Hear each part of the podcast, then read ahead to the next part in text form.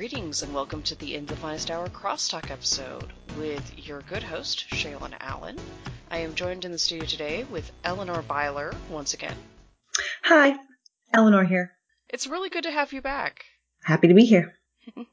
Today's subject is we are talking about running your first RTT. If you're someone who's decided, okay, you know what, I'm gonna TO, I'm gonna start the community in my area, or com- support your community when another TO has to step down.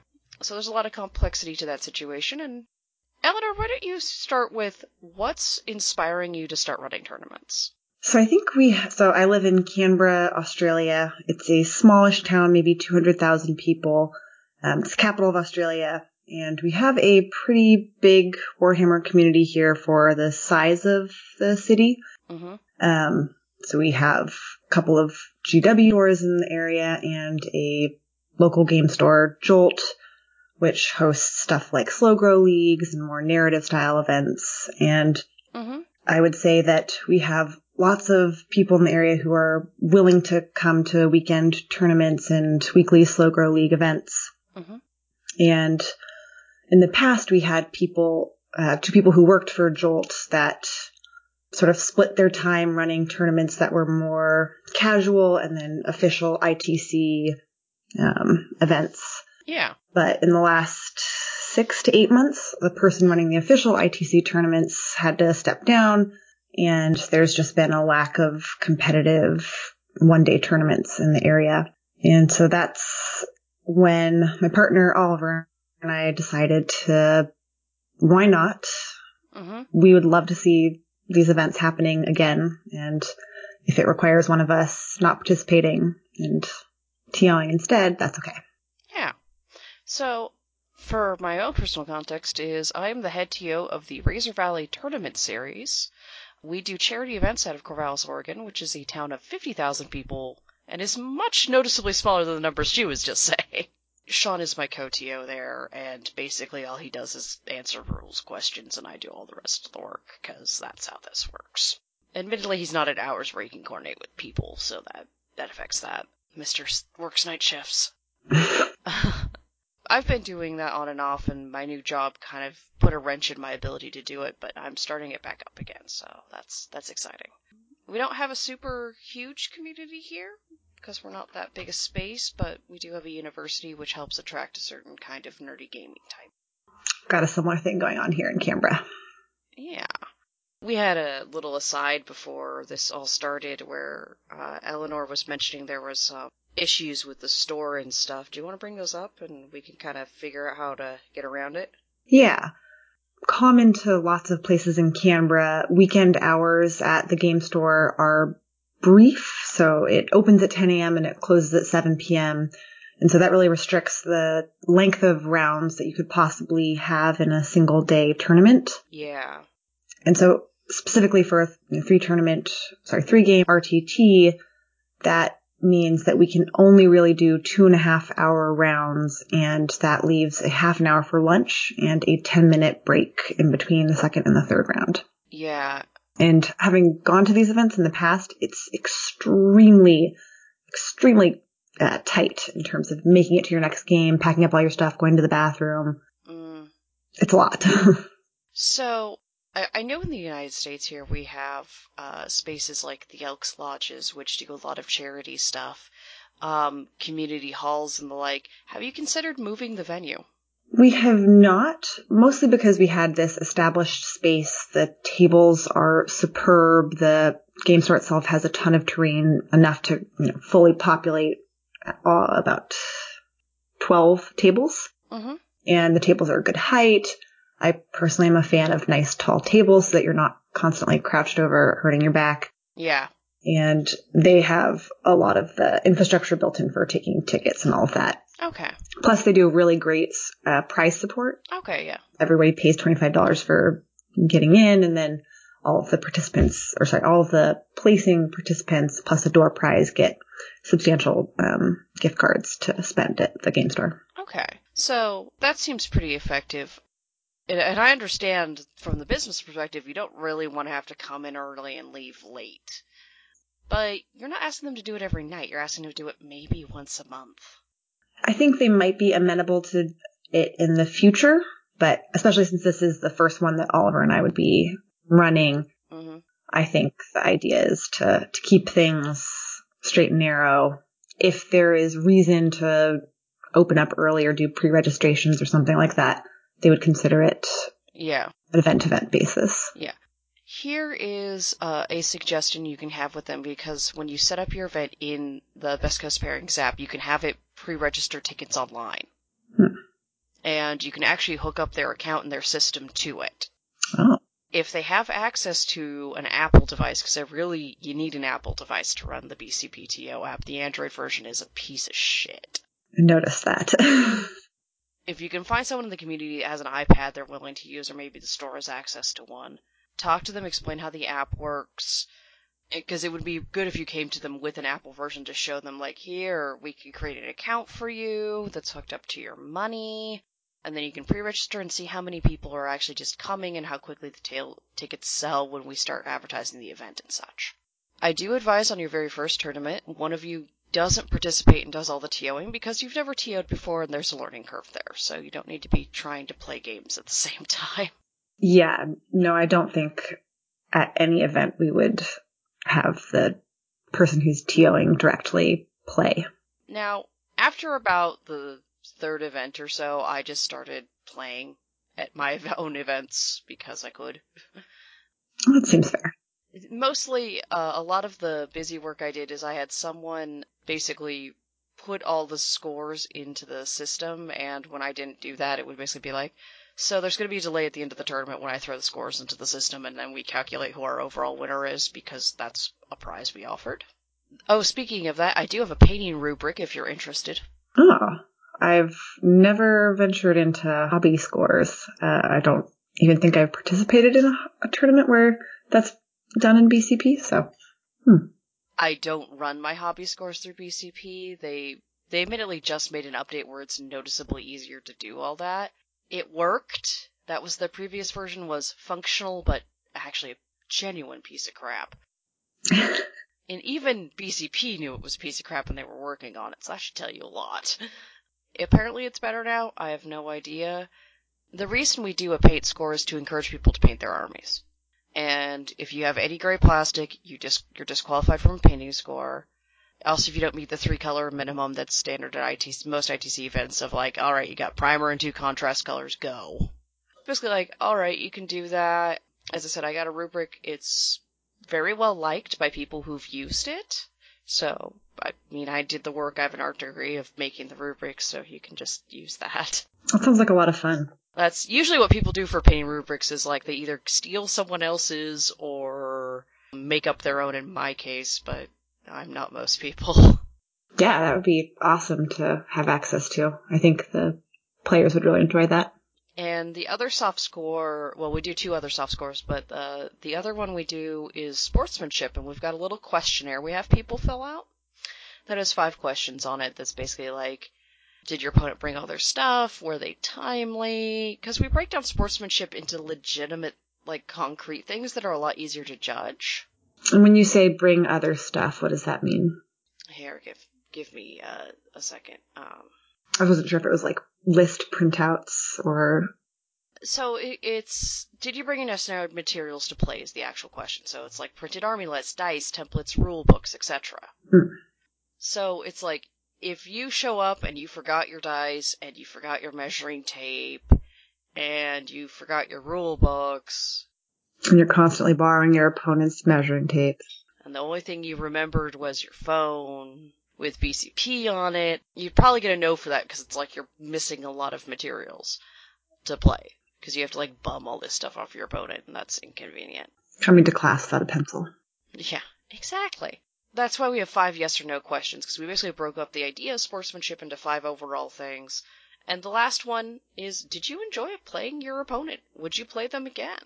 That's a nice way to phrase it. Instead of a, a thumbs up, thumbs down, I think can Right? feel a little bit too, yeah. Yeah. And uh and one of the the questions is like did they settle disputes in an amicable way, right? Did things get heated if you had to deal with that? hmm We just count that one as a yes if there wasn't a dispute to begin with because that's obviously having a good game. And then at the end of the tournament, you write down your favorite opponent of the three you played. And basically, if someone scores 100% on the five questions for their opponent, they get into the sportsmanship running, and then we just go to votes afterwards to tie break. And that just encourages a certain kind of behavior. This was pre code of conduct and stuff, and you can just say, hey, we're using the code of conduct here, which is really simple and sets mental expectations for how you should be behaving. But it, so the idea of a sportsmanship prize did encourage people to play nicely. Yep, I agree. You don't have to do that, um, but the painting scores will definitely encourage the hobby aspect of it. And you want people to enjoy all aspects of the game. And if you have someone who's designated TOing, they can enter, this individual can enter in scores between rounds because you take the sportsmanship questionnaire at the end of each round and enter it in. I also have a lovely little Excel sheet that I programmed that I could also send you if you just want the whole tournament package. wow. I feel so honored.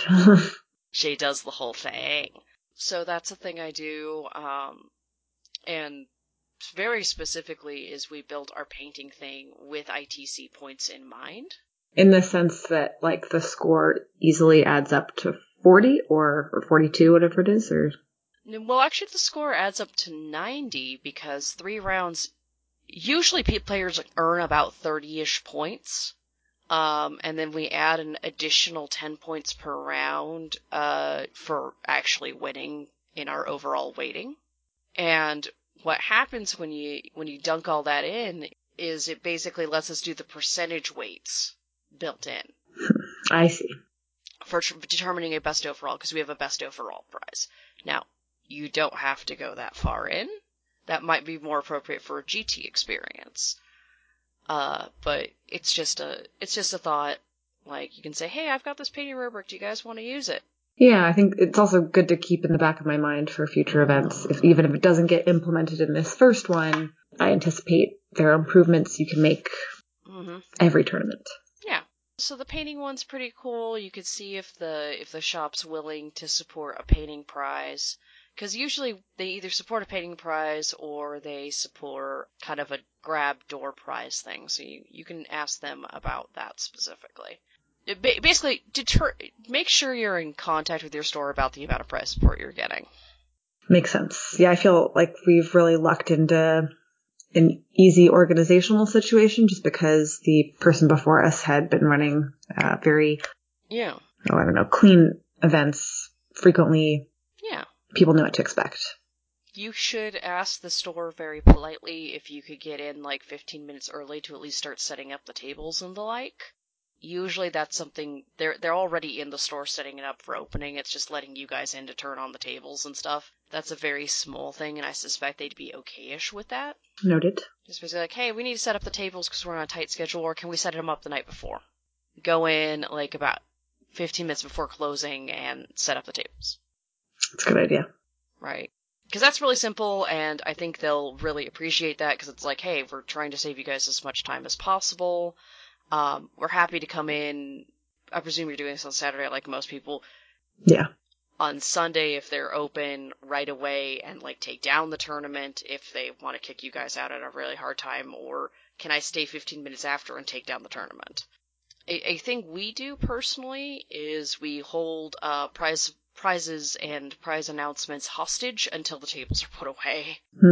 Because hmm. it's a lot easier when you have each player like, okay, when you finish your game in this final round, put your table away.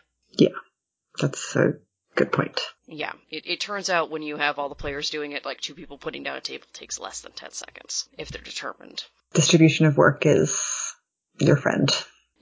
Yeah, no, and you can tell people, hey, this is our first time doing this. Here are some expectations to have, because fair warning helps people understand. What you're trying to do is cater to the competitive crowd, so you're like, alright, we're running this ITC event. We have not done this before, but we're just running it all straight standard ITC. There's nothing fancy here. This is all what you see is what you get with the ITC package. Well, so that part, I guess that brings me to the next thing maybe I'm trying out for this tournament. So this, mm-hmm. we have a community of people that I think is thirsty for competitive Warhammer. The response to the event already has been very positive, mm-hmm. but a lot of the players aren't playing the ITC missions regularly and with these two and a half hour rounds instead of the more standard three hour round hmm and the minimal time in between rounds, it, I think, limits the number of rounds that usually get played. The top tables, I think, hmm most of the time that people are, are quite cognizant of the time and getting to turn six, but often the mid tables and low tables, they're getting through like turn three maybe. And so to mitigate that and to maximize the time that's actually spent playing the game as it's to be, hmm I thought of a way of trying to minimize the setup time, which I think can be lengthy if you're not super familiar and you're not using the muscle memory to, hmm oh, I rolled a six for deployment. I know that is search and destroy, or not search and destroy, Vanguard strike or whatever. Yeah. Um, and you don't have those numbers memorized and you have to open your book. The way I would like to try, at least maybe this first tournament, is doing simplified deployment, wherein Where you just set all the deployments. So there's no. Yes, fixed deployment. So round one is Dawn of War, round two is Hammer and Anvil. And then using the modified, Vanguard, because that's like the ones from 7th edition, and everyone should know those by now. Vanguard is, is a good one. And then the deployment, instead of alternating back and forth, which I think I, I have, I like both types of deployment. Yeah.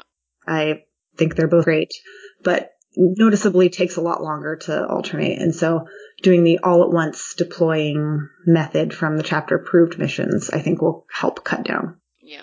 And so I'm hoping those two, those two changes, just the fixed deployment maps and the full on deployment all at once will at least, So I don't. I don't know if you're aware of this. When they updated the ITC missions for this season, one of the things they did was, uh, I think every other mission does exactly that. yes, the even missions. So two, four, and six. So just run two, four, and six as book. Yes. yes. But uh, then I think, you know, you get into the, Because that is that is part of the ITC experience, and then you haven't done anything fancy. A big thing I'm going to recommend for you is dropping the points from 2,000 to 1,500. Just physically smaller armies do take less time to play, and what that's going to do is probably buy you a turn, maybe two on average per game. So rather than finishing turn three ish, you're looking at finishing turn four or five ish, and that's more of a legitimate game. I 100% believe that, but I think we have, because the community has this source of more casual games, the casual games end up being sort of all point levels. And people really want to test their 2000 point lists at these ITC or the competitive tournaments. And Yeah. I think we would get pushback if we changed the total point level.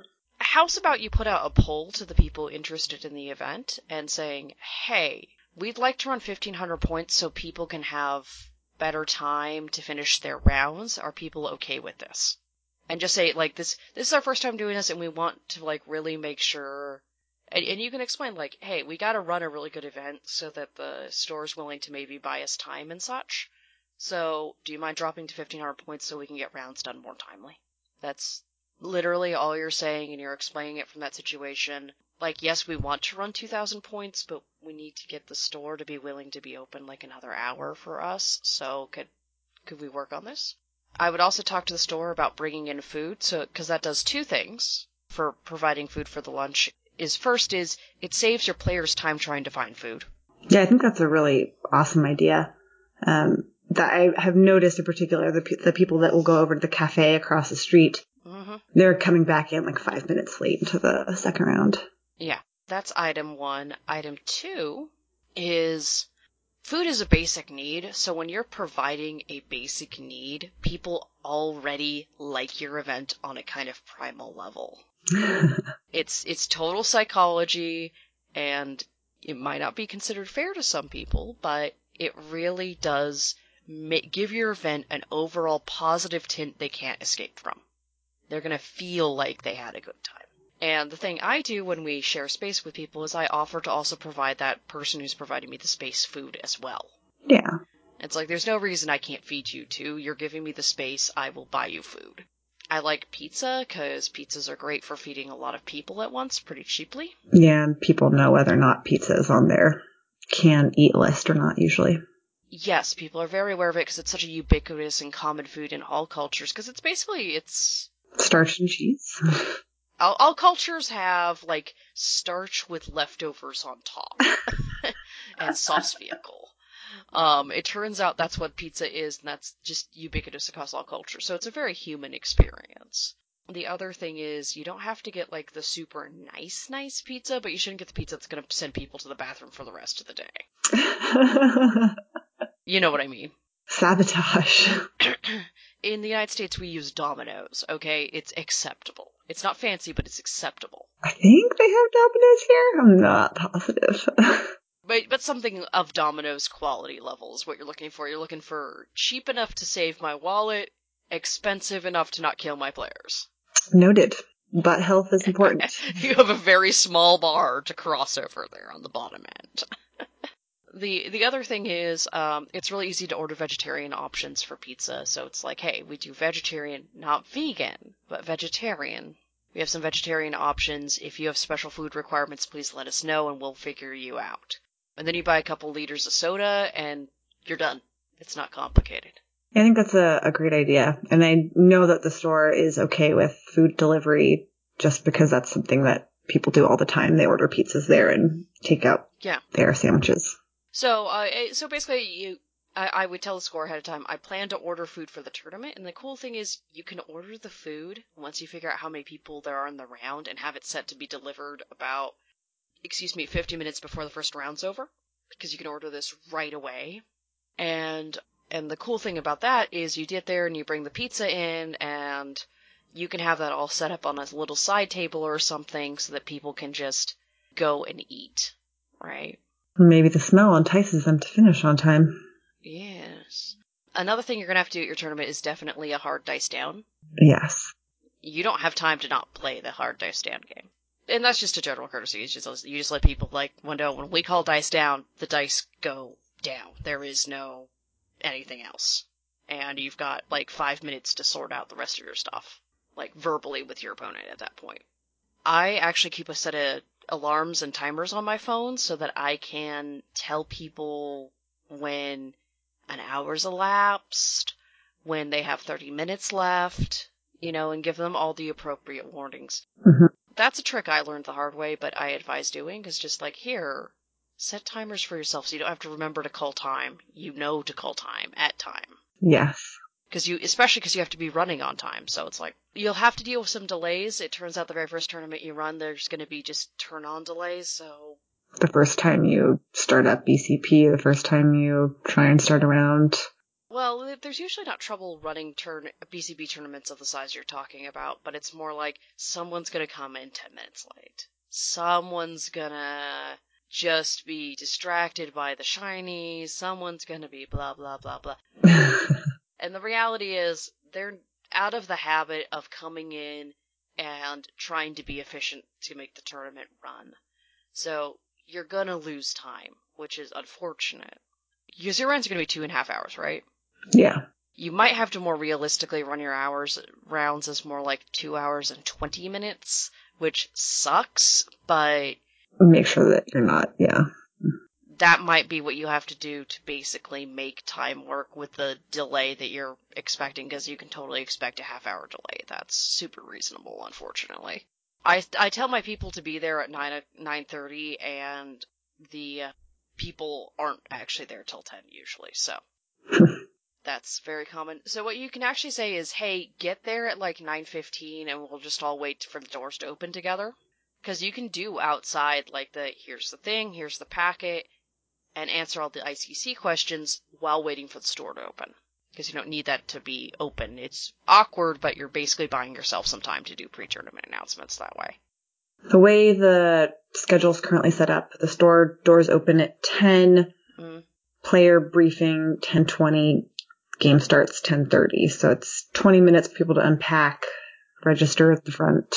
Okay, okay, so you do actually have that built-in schedule. That's good.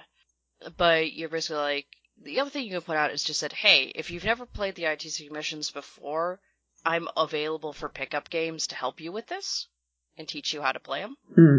or or have a few members of your community be willing to do that. Like, here's a list of people you can contact for this. Because then now you've got opened up a resource, and now people are like, "Oh, I don't know these missions. Well, I can go learn these missions before I walk in, so I don't feel like a fool." Hmm. That's a nice idea. Yeah. If you're demonstrating that you want the event to be successful and that you want the players to succeed, they're going to be thrilled about it. But yeah, no, as I said, pizza's really great because it's simple. The other thing you can order things like sandwiches for takeout as well, but that can be a little more expensive. And tricky with different kinds of meat so on and so forth. Yeah, exactly. So it's like p- pizza's pretty simple. It's like, and you, and you just put a little caveat of, hey, here's our here's our tournament email. Contact us if you need anything special. As I said, one of the players in my local area is allergic to pork, so he really needs me to bring a vegetarian option. that's that's all. It's not complicated. Uh, I order, I count heads, and then I'm like, all right, I order two slices per person and I assume a pizza has between eight and four. basically a person gets a quarter of a pizza. So it's like, all right, if I have 12 people, including relevant other humans such as the TO and the person at the game store, that would be a total. I think we'll have to rescale this for Australian pizza size. I'm pretty sure every pizza shop in Australia has the same pizza oven that you get from the equivalent of Home Depot, and it makes like 12 inch diameter pizzas. They're like adorable personal pizza sized. Ah, okay. You're definitely gonna have to sort that out. I, I'm talking about like the 12 to 16 inch American diameter. We're talking the largest and mediums over here is what I use. So I order medium pizzas and Yeah. I basically order uh, one per, per per four people is a good way to look at it, and then I order an extra one because these are dudes and they will most certainly consume it. I count on men to have bottomless pits of stomachs because basically you don't want to be spending more than five dollars a head on the pizza. Okay. And you do it that way, and it's like, yeah, I'm not providing a ton of food. And if, for example, someone notices that that's not enough food for them, you can, uh, especially since you have someone who's TOing, can go run and grab a snack for them in the middle of the match or something. Like you can have some snacks in the back if you need to pull them out for those people. Hmm. Mostly because, as I said, you don't know how much pizza to order yet, so it's possible you can mess that up. yeah, trial and error. And I don't mean that in a bad way, but it's more like it's possible. Um, or you can just a little over order, and then you can offer to take some pizza home at the end. So Oh, I think that could be arranged. there's two different schools of thought there. One is like order order it streamlined version and see if you got it right, and have some snacks to cover you, or over order and you'll know what to do to optimize it next time. it's a relatively intuitive process ordering pizza for a lot of people. Yeah, that that's pretty simple. The last thing I was actually I forgot to go back with the soft score thing was we do a lore se- setup in our events, and it's just player voted. A, a lore setup? Yeah, we score lore. What does that mean? Like a display board? The fluff, whatever your army's fluff is. Oh, so people have like little writing or like little. Yeah. Hmm. So, and sometimes people like put in little sculptures and stuff. So, and I've discovered like the more creative you get with it, the more likely you're going to win your lore prize. Like someone submitted a cigar with a little note attached to it that said like, "This was a relic of this battle, circa blah blah blah." And he won the best lore prize because he had this cigar that was part of this army story, and uh, people thought that was super cool. Yeah. Cute. And, and the lore prize is, uh, is as I said, it's just, it's just like, hey, you know, we acknowledge that the fluff is part of the experience too, and that's really important to some people. Even competitive people like their fluff. So that was, admittedly, we were aiming to run very specific type event, like we're running casual, casual-ish more events because that's what's mostly in our area are casual players. So we're catering to them. And we run things that are non-standard, like every other event we run is non-standard on purpose because we, it's like, okay, here's here we are feeding the competitive players and here we are feeding just the people who show up Yeah. Because there are there will be those too. Some people are like i just want to play in a tournament this weekend. I'm a go. Just want to roll some dice. i just want to roll some dice and play some games with some cool people. It turns out a majority of the players you have will be in the kind of from the rankings episodes we just did in the rank 1 and rank 2 category. That's literally 98% of 40k players fall into those two categories. It's completely normal. Yeah, it's a, it will, I think, be an interesting combination just because there are so few tournaments in the, in Australia in general. In the past, we will have people drive down from Sydney for these little silly one day RTTs because they know it's an RTT. They can Yeah. come in as they're like probably tier three and just wipe, and it's a tricky balance. So uh, that's why you said that's why you need to say, "Hey, we're doing the code of conduct." If you're having those more competitive players come in to snap ITC points, which is totally possible, as you said, there's not a lot of events in Australia. They'll nab what they can. Just just keep an extra eye on them to make sure they are giving their opponents a good experience. Yeah, I think that's probably the thing I'm most nervous about, and why I'm glad I won't be TOing the first one of these. I think it will be an educational experience to see how Oliver interacts with the you know more ultra competitive subset of the tournament attendees. I I just don't know if I I'm nervous about having to lay down the law. Yeah. I wouldn't say I'm a confrontation loving person. I don't think anybody is really. oh, I beg to differ. Here's a bit of advice. I'll just like have you two go in as co-TOs. Make it really obvious that you're doing this together. Like have you share the announcements and stuff, because you want to establish that you have authority in this matter from the beginning. Hmm. That is a very good idea. Especially some things you've told me about the Australian meta is like basically having it look like okay, Eleanor's setting this all up. Oliver's going to do the TOing this run because she really, really wants to play today. Have that be the impression they're left with, so that they can feel like the woman is in charge and that they have to like get over their panties about it or whatever the guy needs to do. At least get them used to the idea. Yeah, having you handle the announcements, or at least part of them, right? Because he is running the event, so he should have some established authority and should be doing some of that. But if, basically, if you share the burden of it, it will help you look like a team, and that's what we do here. Is just technically we made me the head face because we're like, hey, let's make a woman the head face because we want to really make sure people know not to be jackasses. Yeah. Some way to do it. There is a probability that there will be some tomfoolery at your event. And the thing you gotta do is, even if it's not comfortable for you, if you don't take the confrontation step, you're gonna be hurting the community. I truly believe that. I think it is really important to, if you have a policy, to enact that policy when it's Mm-hmm. broken in the fullest extent. Yes. I think there's too many events where it's like, oh, we said we'd do this, but he's just a really important part of our community, Yeah. so we're going to let it slide. And it's like, okay, well, what is the message you're telling to all of your other attendees that they aren't important members of the community? Yeah. And maybe you get some yellow and red post-its, and if a guy is being bad, you like, you write out your reason and you slap a yellow post-it on him, said, there's your yellow card, you get to carry that for the rest of the tournament. I like that the sort of scarlet A yellow card. Yes, Scarlet A yellow card. Mm, Yes, yes. Admittedly, you don't want to come off as the assholes of the event, but basically, like, just use the conduct code. Basically, like, if people are violating the conduct code, hold them to the standards of it. And if you see players getting heated, you need to kind of come over and say, "Hey, what's going on here? I, things are getting excited over here. What's what's happening?" Right? Because sometimes just the judge walking over and inquiring can diffuse the situation because now there's an outsider involved in the middle of their argument and they don't know what to do about. Or they have to explain themselves and it sounds really lame when they repeat it out loud. Yeah. So coming at it from a hey, I'd like to be informed of the situation and a how can I help you guys circumstance, especially the word help, Mm. is really good for diffusing things. Like, hey, it sounds like you two need some help. How can I help both of you? I want you both to have a good experience. How can I help you get there? Yes, that is so charming and helpful. Exactly. So it's like I'm coming in to help, and suddenly it's like, well, my intentions are good and kind, and they just can't keep their anger going. So that's an observation I have there. But the thing is, most people like if you put out the code of conduct in advance and just say, "Hey, we're agreeing to all be not jerks here," a lot of people are like, "Oh, okay, I won't pull that crap." Uh, this is something Josh has been learning traveling to tournaments. People who use the ITC code of conduct usually have less drama at their events.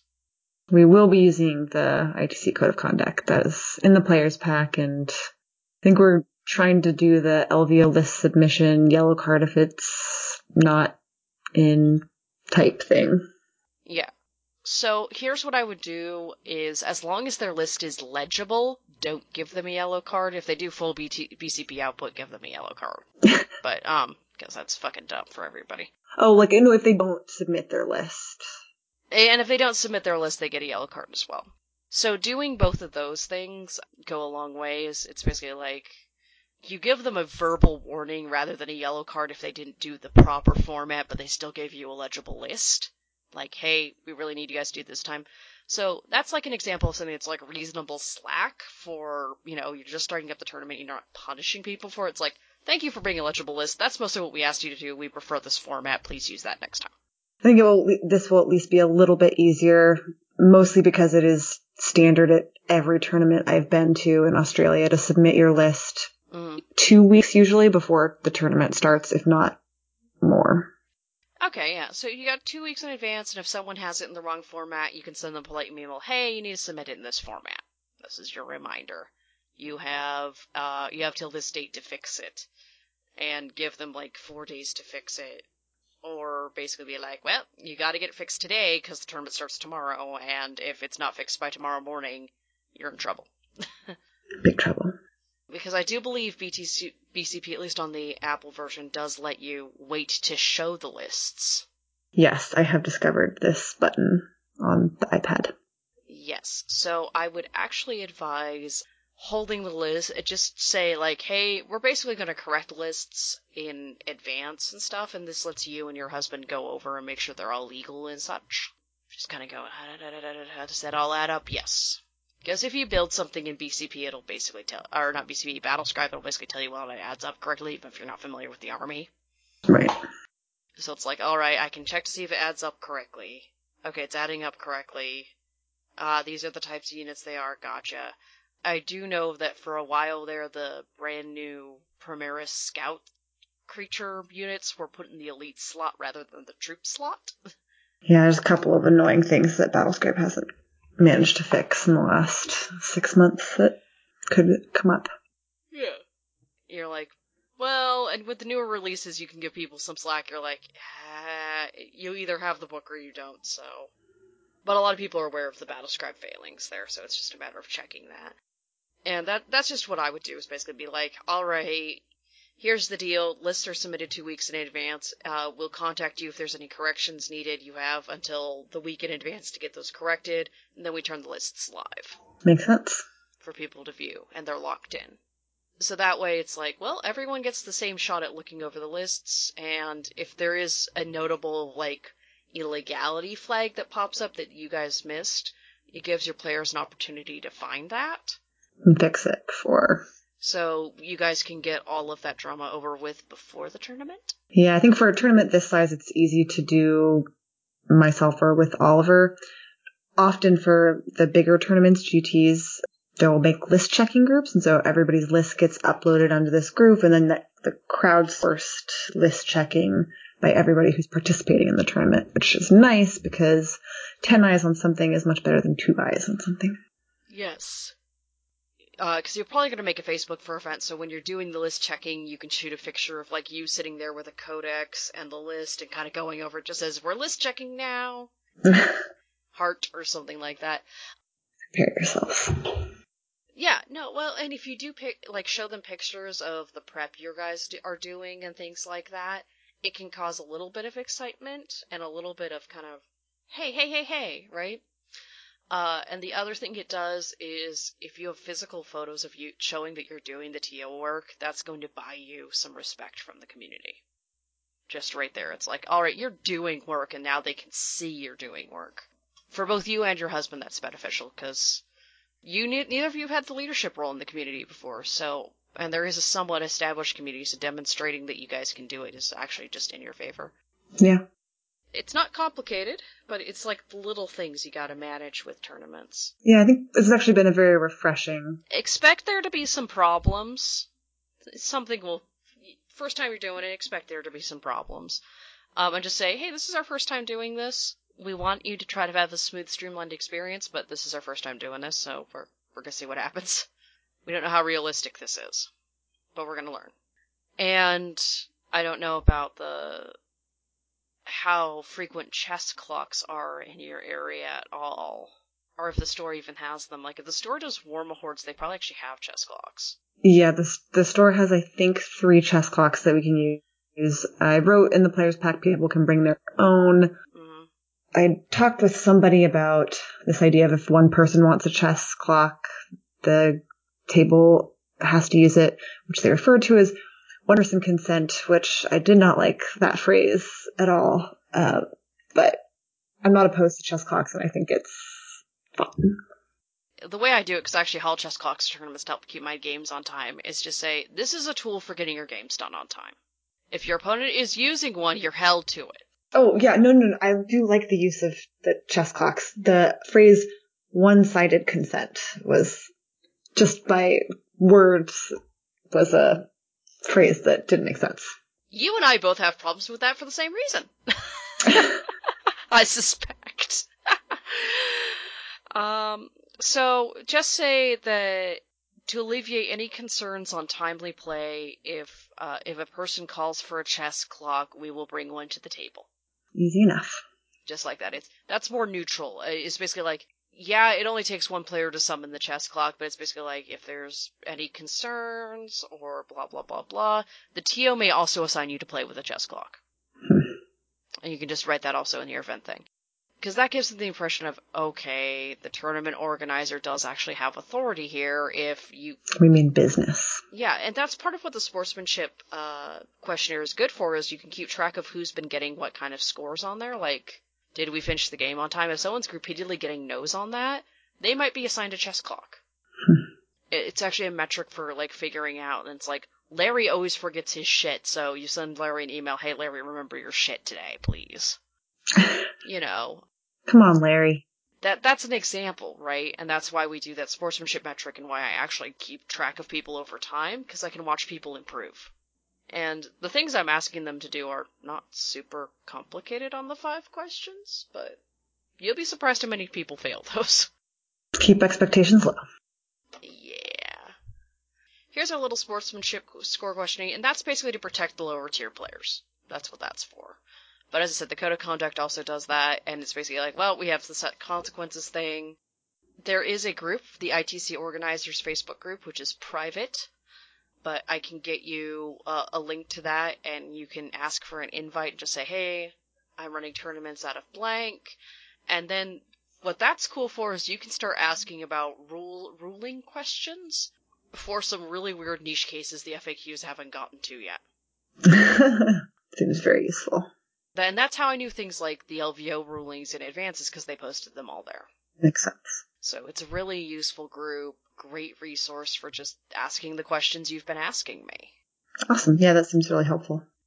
Yeah, and I, I know I've been talking a lot, but I'm basically here to tell you how I run things, which is helpful for someone who doesn't know how to run things.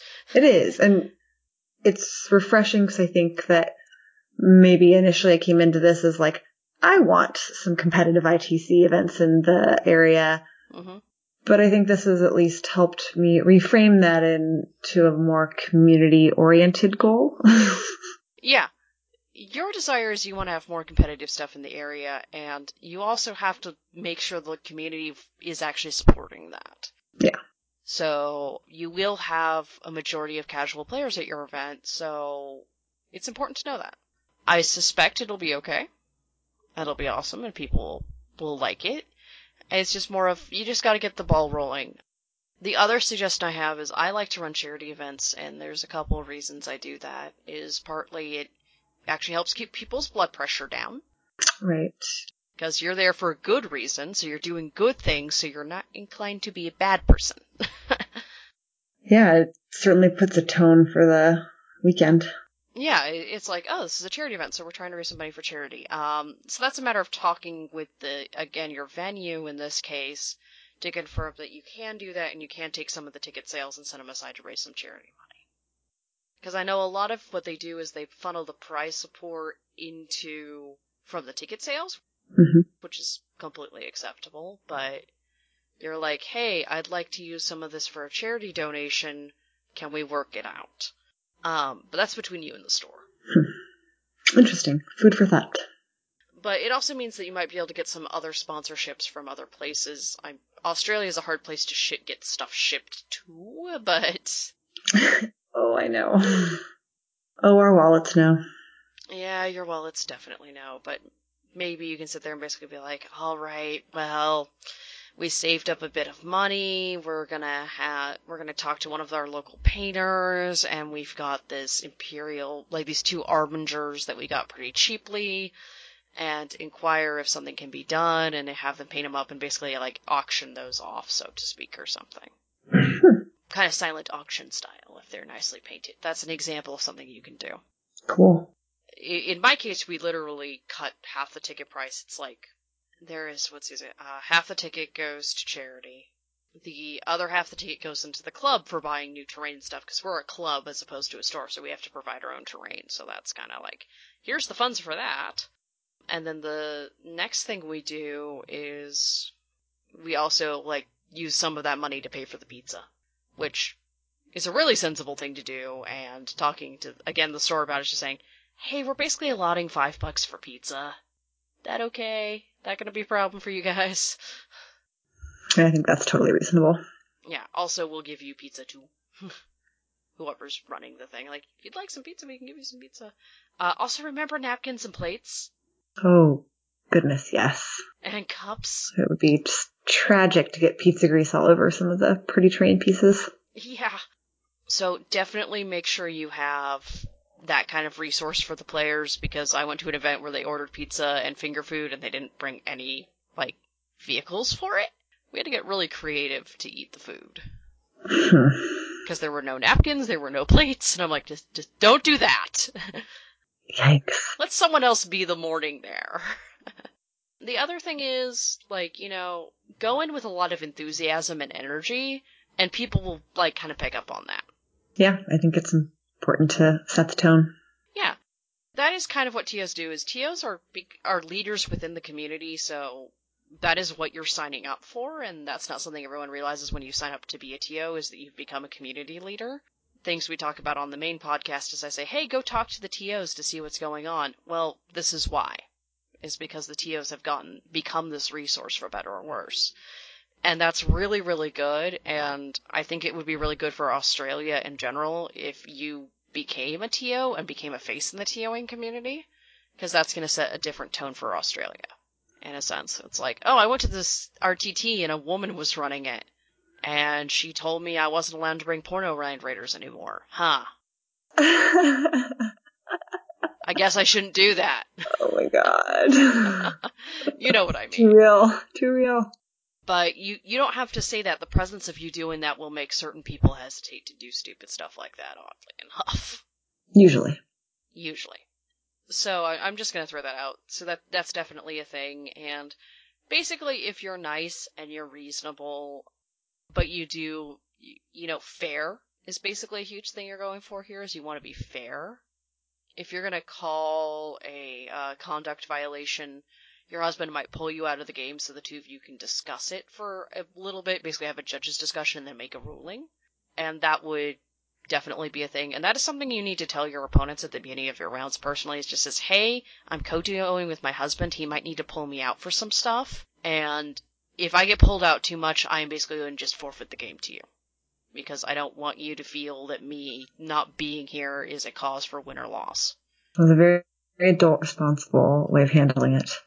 Yeah, and that's just what I tell my my opponents when I'm TOing. It just says, "Hey, I'm the TO, so if I need to step out and deal with things, which is entirely possible and has happened, and it happens frequently enough, I just forfeit the game because your victory should not be contingent on my ability to run the tournament. Yeah. Uh, I want to give you a good game, but you know." I got these other responsibilities, so just just know I might have to do it, and if and if I can't give you a good game, I will forfeit the game. It doesn't matter what the score was beforehand. And I actually had to do that once, and my opponent was very startled because um, I had been thoroughly trouncing him, and I forfeited because I had ran away from his game three times. I'm sure he wasn't upset. No, he wasn't upset. He was just, he was more like, no, no, no, you won the game. He was insisting I took the victory, and I looked him in the eye and I said, no, I promised you at the beginning I'd do this. And I'm holding myself to my word. A very important quality. Also, I'm the one with the TO app, so you don't get to decide. That's also true. um, I pointed that out, and he was like, "No," I said, "Actually, this is optional for you. you get to. I'm sorry. I'm making you win this game." and have like your idea of what you write a, a tie is in advance. That's something you need to also think about, like, or not a tie. Uh, when you have an odd number of player and you have a person who's playing nobody. A buy. A buy, yes. I couldn't remember the word. What I do for buys is I give them 20 point victories. Yep. Just, just middle of the pack, nothing special there. Uh, so that's a thing to know and remember. And we're right about at our hour mark now. So, do you have any last questions for me before we tie off the episode? No, this has been quite comprehensive. I, I do this a lot. I have a system now. Yeah, I can tell you had a really thorough and thoughtful progression of items to stuff top of your head. Yeah. Yeah. So, um, basically, I, you know, I know you, Eleanor, and I can tell you right now, you are up to the challenge. Your husband's up to the challenge. You two are going to make a great team doing that. And it's no shame in having a team. I like having two people do it. So, uh, this episode will share a link to, um, said score sheets I was alluding to with the questions and the painting questionnaire. Anyone is welcome to use them in advance. I think they are a great system and I enjoy them personally. Partly because I helped build them. no shame. I'm excited. Yeah. So, and as a follow up, Eleanor, when you actually do get your event running and stuff, and you got some links for that, we'll throw that out for people to go investigate. Oh, I do. I have a BCP link and a Facebook event link. Excellent. Those will also be part of the episode, so you can find those in the show notes. Go check it out. Um, support Eleanor's community if you're in the area, and I'm certain it's going to be a fantastic experience, partly because she's mentally prepared for what she's signing up for now. we have a good group of gamers in Canberra as well, so it will be fun no matter what. Yeah, exactly. You're gonna go chuck dice with your friends for a couple of, for a day. Go have fun, guys. That's the important thing. Number one rule is have fun. Oh, there's one last thing. So the very front page of your tournament packet is often the one people are most likely to read. So that's where I put the schedule. Um, and that's where I write things like, we are using the ITC code of conduct here. Because, as I said, they're most likely to read that page, so you want to really make sure that page has everything you really have to know on it. Noted. Okay. I'll make sure that easily consumable must knows are on the front page. Yep. Lazy people only read the first page of the packet, so you gotta cater to the lazies. Makes sense. Um, and just say, the code of conduct is here, you can look for it. A cool thing you can do is you can get one of those little cell phone links where you take the picture and it sends you to a link on the internet. You can have that link them to the code of conduct. Mm. If you wanted to be super fancy and tech savvy. That is very fancy. I just was, I included links. It's a Google Doc that people can click on, but yes, I suppose having a printout is probably the smart thing. Yeah, because you'll you'll want to print those out. Um, another trick is, and this is a little overhead cost, but this is fantastic because we got these at one of my events and we use the crap out of these. Get the ITC score sheet, like just the the part with the primary, the secondary, and the missions and stuff.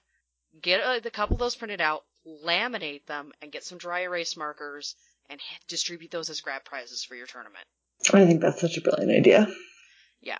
And then in your packet, you have an area where people can record what the scores were for themselves if they need that. Very useful.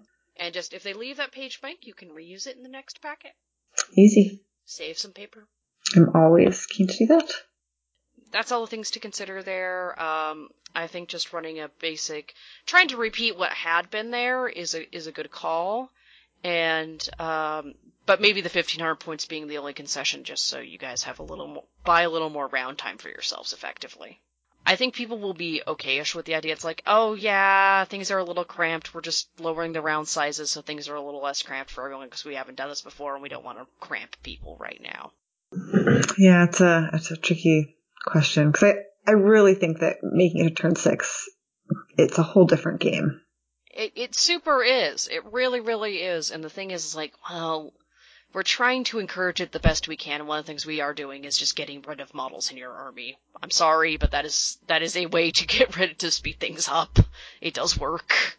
Yeah, just thinking of the armies that would tend to be winning turns one through three, but maybe not four through six is. Yeah. So that's just a just a minder there. That said, uh, have a good time. I mean, uh, it's always good to refresh yourself on codexes and stuff. Just kind of like skim through. Like, for example, most people know what a Dark Reaper does. Just reread the rules so you remember what it does. You know. The... Popular units that are likely to be seen. It's a good idea. Yeah, especially since you're a TO and you'll have the lists in advance, you can reread the relative data sheets. Good point and FAQs and stuff and just basically make sure like Shunt's actually a remarkably complicated rule and it never comes up unless someone brought interceptors. So I don't know if we have any Knight players. I know we talk about Shunt because it's a really powerful, cool rule, but it's not in every codex. But every codex has its own version of Shunt. Hmm. As far as rule complexity and game bending, it does. So you gotta look for it and find it. That's just basically it. Um, going with the enthusiasm and stuff, and even if you kind of get even if things are ch- clunky and chunky and not perfect the first time, you're going to learn and give them a much better second round. Yes, practice makes perfect. Exactly. This is a skill. You're going to level it up. Right now you're at level zero and you're going to be level one by the end and it might be a little painful, but you'll do it. I have faith in you guys. So we'll be very excited to see how the event goes and maybe we'll have you back and you can tell me about how your first experience went. That sounds awesome. Thank you so much for everything. This has been enormously useful. This has been um, an Indify Steiner crosstalk featuring Shaylin Allen and Eleanor Byler. All right, so we'll have a, we'll have a repeat, a follow up episode on this one because it's secretly a two parter in which we get to hear how the event went. Suspense.